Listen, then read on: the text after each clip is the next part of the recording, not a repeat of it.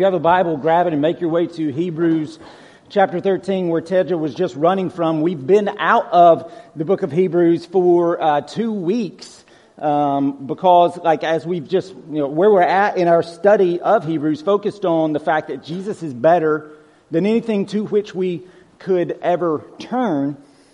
Where we're at here at verse 7, remember your leaders and uh, obey and submit to your leaders. I just didn't really feel like it was really fitting for Mother's Day two weeks ago, right?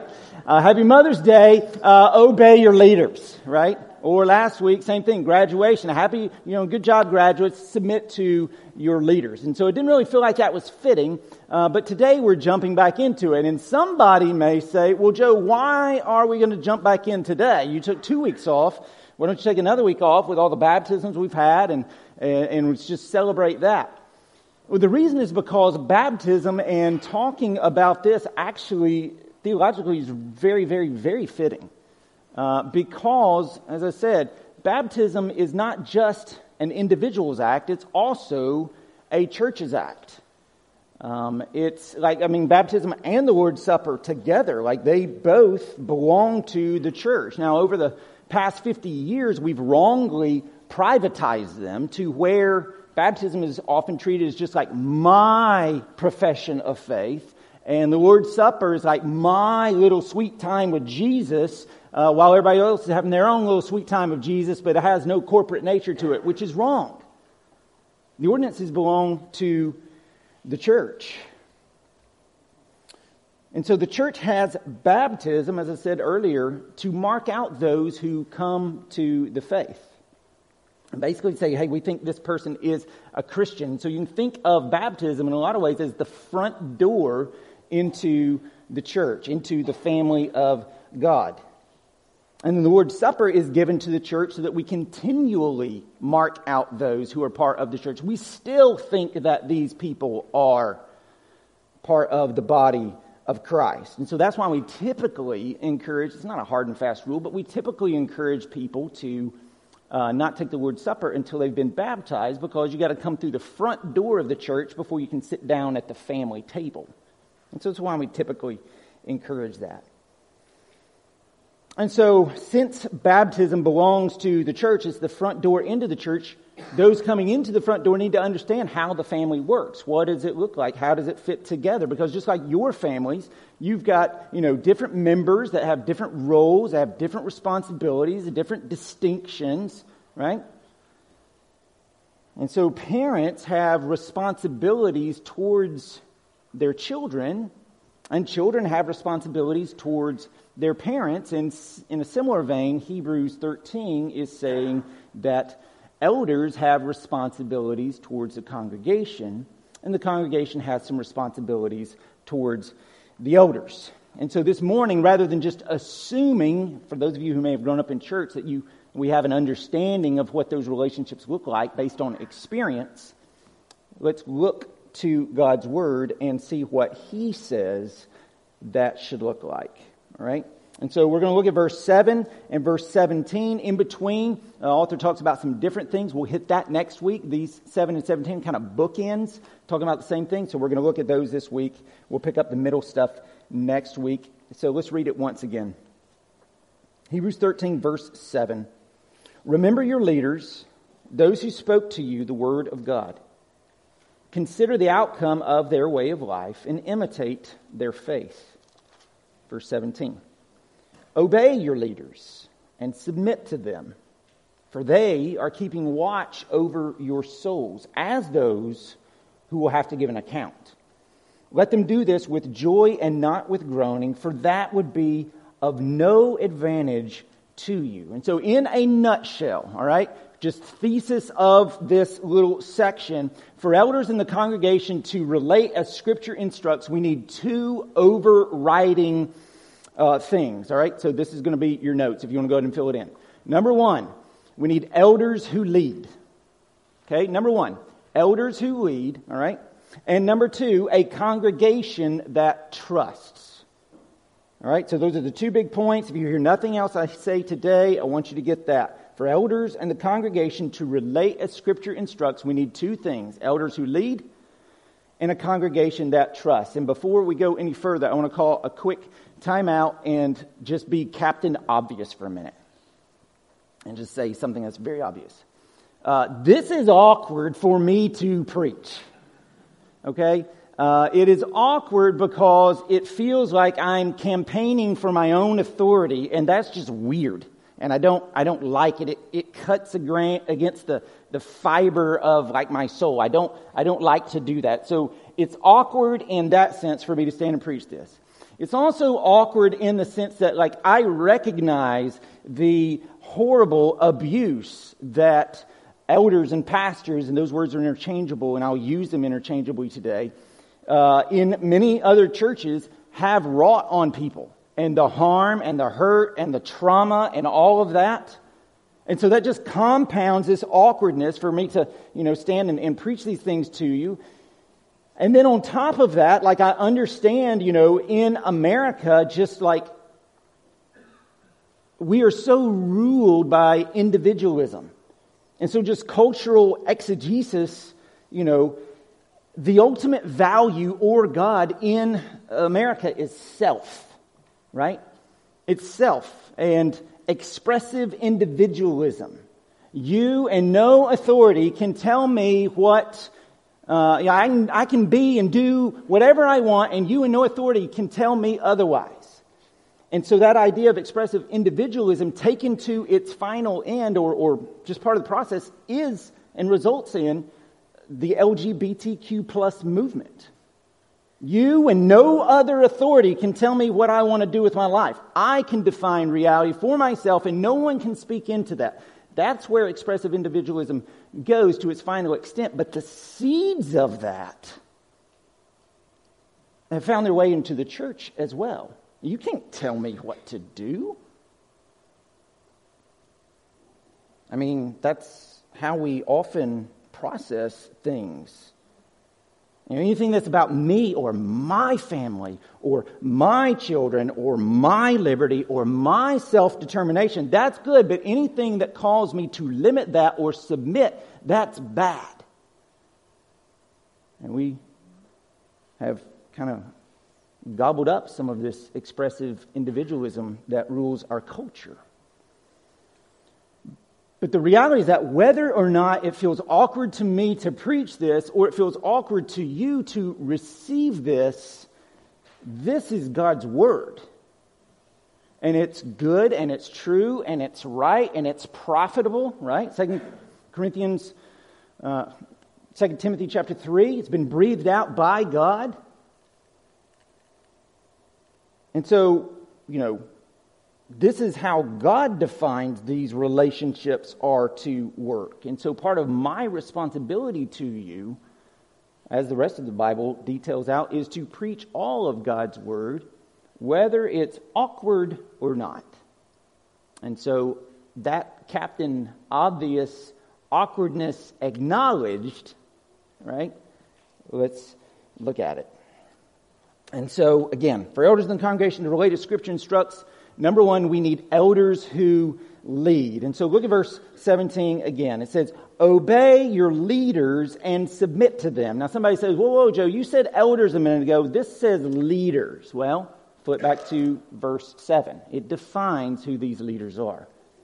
Always read the Bible in context. Remember your leaders. Okay, who are they? Oh, they are those who spoke to you the word of God consider the outcome of their way of life and imitate their faith. And so that's what elders do. 1 Timothy chapter 3, Titus 1, we speak to you the word of God, we preach to you the word of God, and we are to seek to live our lives as a model for you to follow after, which is hard and sobering, and I don't like the thought of that, but that's what we're supposed to do. And so these leaders in verse 17 then are clearly elders, pastors, using that interchangeable. But the author here is highlighting something different than 1 Timothy 3 and Titus 1. He's highlighting here leadership. So he calls them leaders. Like, yes, they preach. Yes, they're to serve as an example, but they are also to do, to, to lead. And I think verse 17 kind of highlights two aspects of that in addition to all those things that we said. Like, what does leading entail? Here's what the leading of verse 17 is focused on. You may want to write this down. I didn't give you blanks for it, but elders lead by keeping watch over your souls. Elders lead by keeping watch over your souls. Like if you're a member of this church, this is what the elders are supposed to do here. If you're a member of another church, that's what your elders, pastors are supposed to do there. Elders lead by keeping watch over your souls and doing this for your advantage. Or as the title of the sermon is, for your benefit. That's why they do it. Called by God, they do this for your benefit, watching over your souls for your benefit. So that's what elders are to do. Watch over your soul with joy for your benefit. Like that's our job. And so I want you to notice this. Elders exist for the benefit of the souls of the saints. That's why they exist. Not just to get people converted, but to help you persevere to the end because it's the perseverance of your faith that proves that you actually have faith and aren't a fake or a phony. And so, question, just question. Are elders to share the gospel with other people and seek to see them place their faith in Jesus Christ? Are elders supposed to do that? Yes. The reason they do that, though, is not because they're elders. The reason they do that is because they are Christians. That's what Christians are called to do. The Great Commission was given to Christians. All of us are called to go and make disciples of all the nations, baptizing them in the name of the Father and the Son and the Holy Spirit, and teaching them to observe all that I've commanded you. And lo, I'll be with you always, even to the end of the age. The Great Commission was given to all Christians. So that is our job as Christians. So, yes, of course, elders are to do that as Christians, just like you are. But specifically, our calling as elders is to help you persevere in the faith, to grow in faith, to watch over your souls. Because straight up, your faith is either growing or slipping. Like it's never static. And so you may be growing inch by inch by inch, and we celebrate that. That's fantastic. Or you may be slipping. And there's a gazillion signs of slipping, but again, Captain Obvious, one of them is just not ever coming to church. That's a sign that you are slipping, that there is spiritual danger. And so that's why habitual absenteeism from the gathering is a big deal. It's a sign of drift, it's a sign of spiritual danger. Now, can you be here and be drifting? Absolutely. Absolutely, you can. But if you are habitually not here, I guarantee you, you are slipping. You are drifting. And so that's why elders call, they follow up, they chase down. How are you doing? How are things going? Elders are to keep watch for the benefit of your soul. We're to teach, we're to disciple, we're to guide, we're to protect, we're to watch for dangerous doctrine deceitful words, divisive behavior, and watch for spiritual development. We're to shepherd, we're to care, we're to guard, we're to model, and we're also to lead. To have oversight of the church. This is what 1 Peter 5 puts it. You can follow along on the screens. So I exhort the elders among you. So this is Peter writing, okay? And he says, I exhort the elders among you as a fellow elder. So Peter's saying, Hey, I'm a pastor too. He's a pastor in Rome. And a witness of the sufferings of Christ. He was there.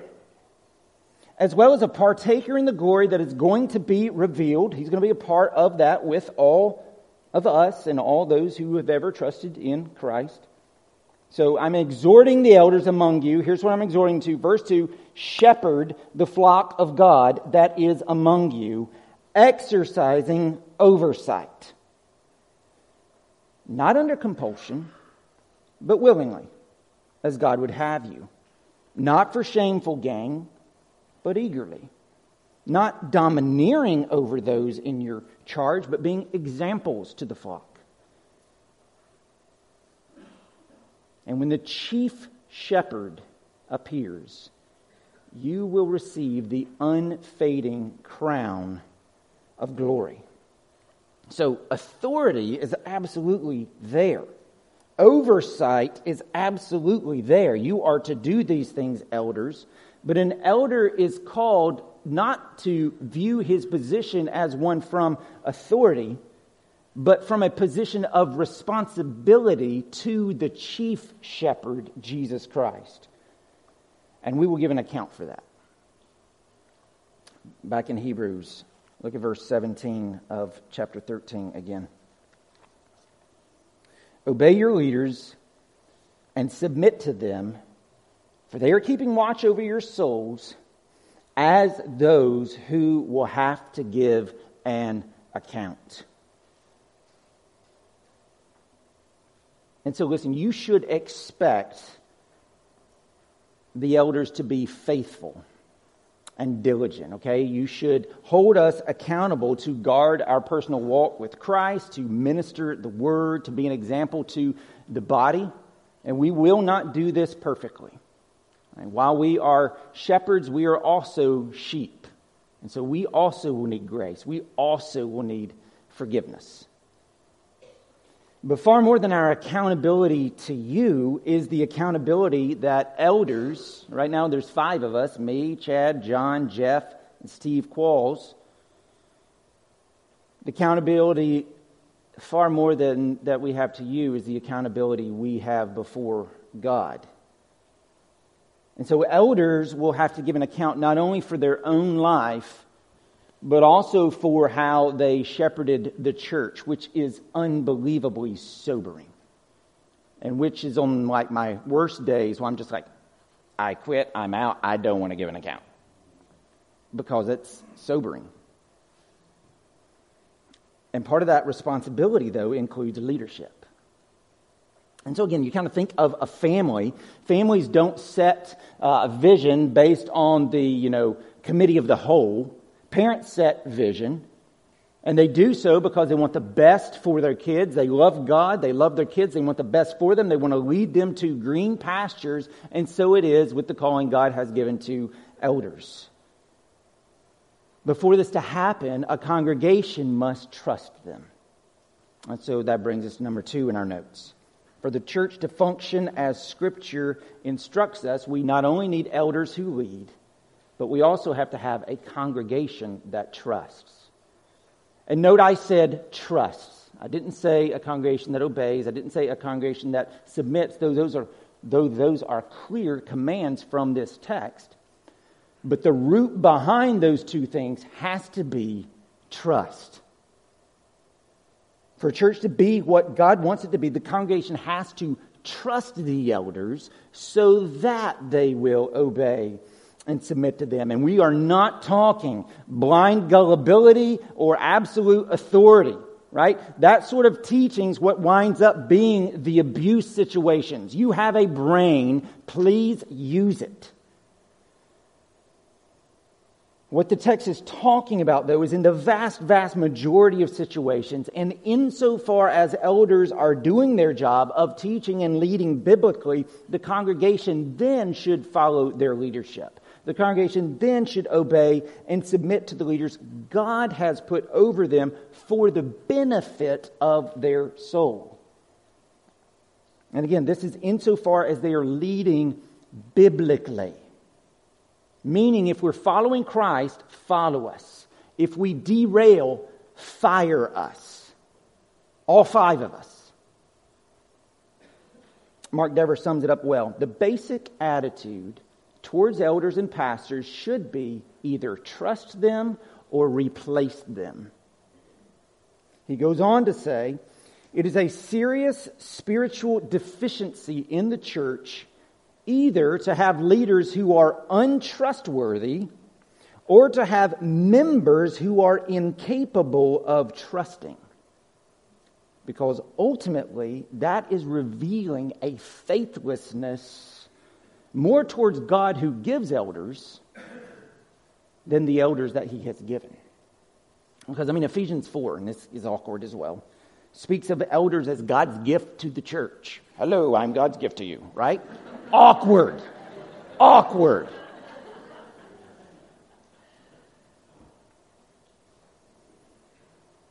But that's how he says we are to receive elders. Whatever church you're part of, they're God's gift to that particular church. And so, insofar as they are leading biblically, because again, they can derail, do not follow when they derail, fire them. But insofar as they're leading biblically, and not to be confused with your preference, but if they are leading biblically, we are to follow them. We are to trust them. Even if it's not our preference, we are to, verse 17, obey your leaders and submit to them, for they are keeping watch over your souls as those who will have to give an account. Now, listen to this part. Let them do this with joy and not with groaning, for that would be of no advantage to you or no benefit to you. So, to be biblical and be what God wants us to be as a church, according to His Word, we have to have a congregation that trusts, that obeys, that submits. And part of that trust is so that elders can do their job with joy and not with groaning, because that would be of no advantage to you, be no benefit. So, eldering is not without emotion.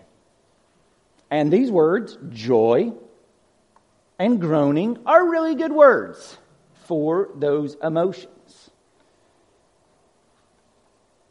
But this command here, where it says, let them do this, is a subjunctive verb which conveys like an idea of action. Listen to me, not just on the elders who are to lead, but also on the part of the congregation who's not to respond to the elders' leadership with neutrality, but in such a way that the elders might carry out their duties with joy and not with grief. And so, like as a dad, I am I am overjoyed when my kids do something Christ-like. And I am grieved when they do something satanic. And by satanic, I just mean sin, because that's what sin is. It's satanic. It's it's devil worship. Like when I was a kid, I thought devil worship, my brother can contest, can add on to this. I, I thought devil worship was what went on in this place called Zion Road. Okay? It was this spooky dirt road, and there were always rumors of like occultic activity taking place on that thing. And so I was scared of that road. I rode, I rode my bike to my friend's house one time, seven miles, had to go past Zion Road to get there. Not a big, not a big deal because um, it was daytime. But it got dark on me coming home. And I had to go by Zion Road. And out there back then, there was, there was nothing, nothing at all. There was just woods. There was a field on one side, but by the time you got to Zion Road, there's woods on both sides.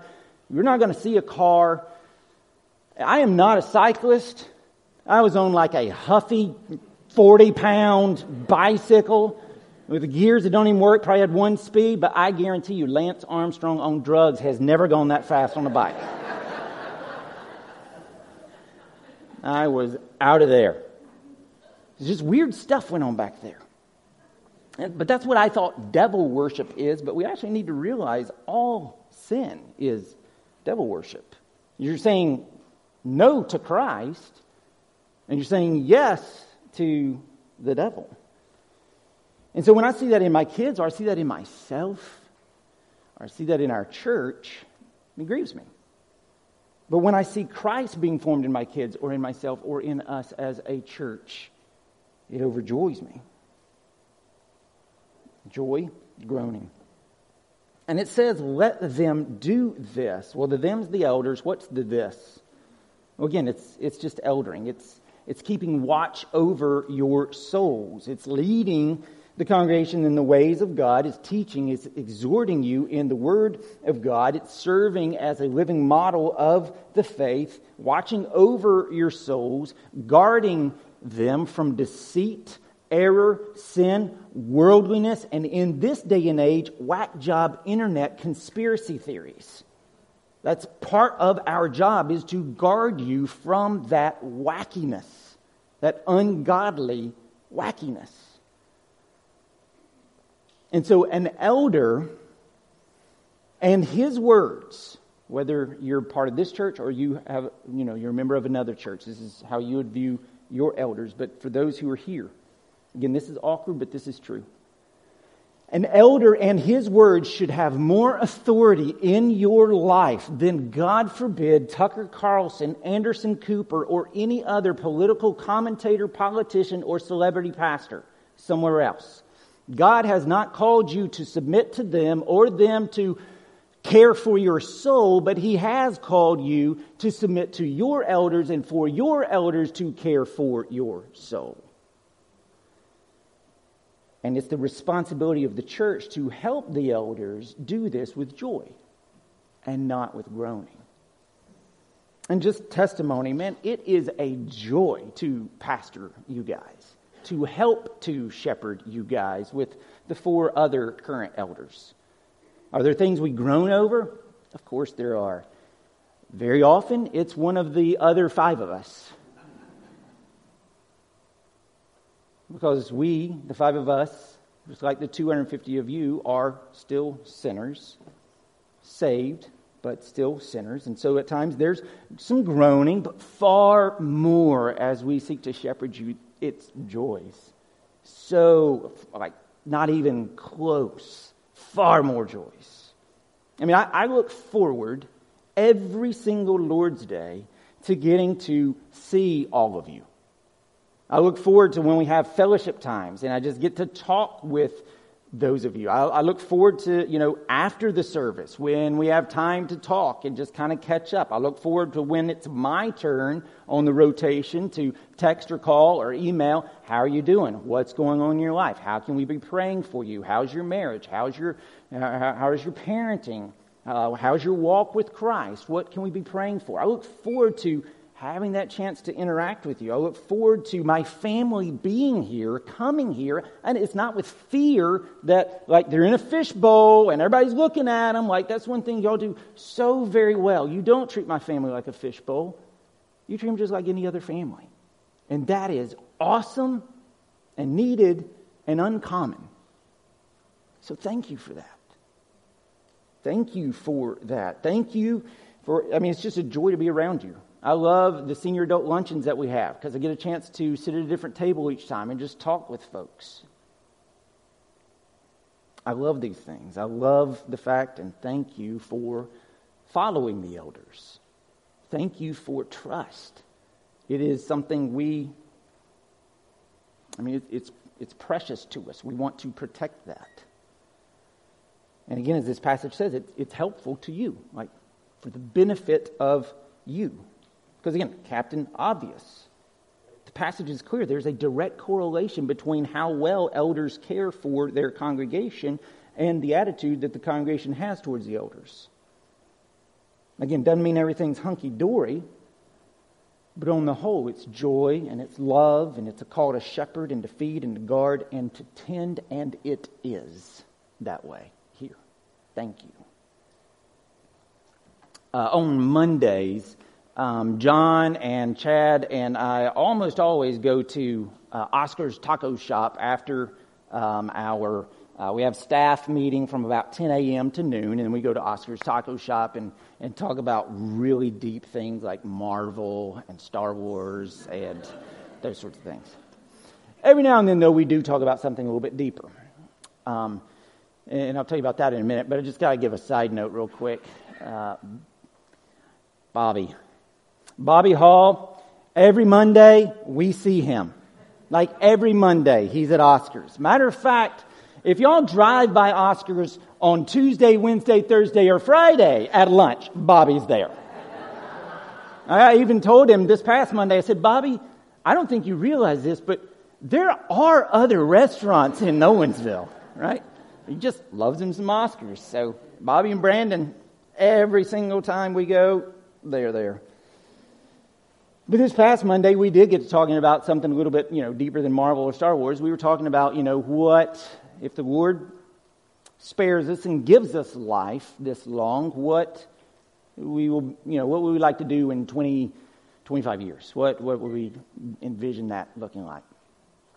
And so we're just, you know, sharing a little bit uh, about that. And for me, uh, I want to be a hobby farmer, right? I want to have 10 to 12 cows, 10 to 12 chickens, a big field of corn, and then a gigantic vegetable garden that Sarah and Eden and I, because she'll be with us, can can, but also donate to a food pantry.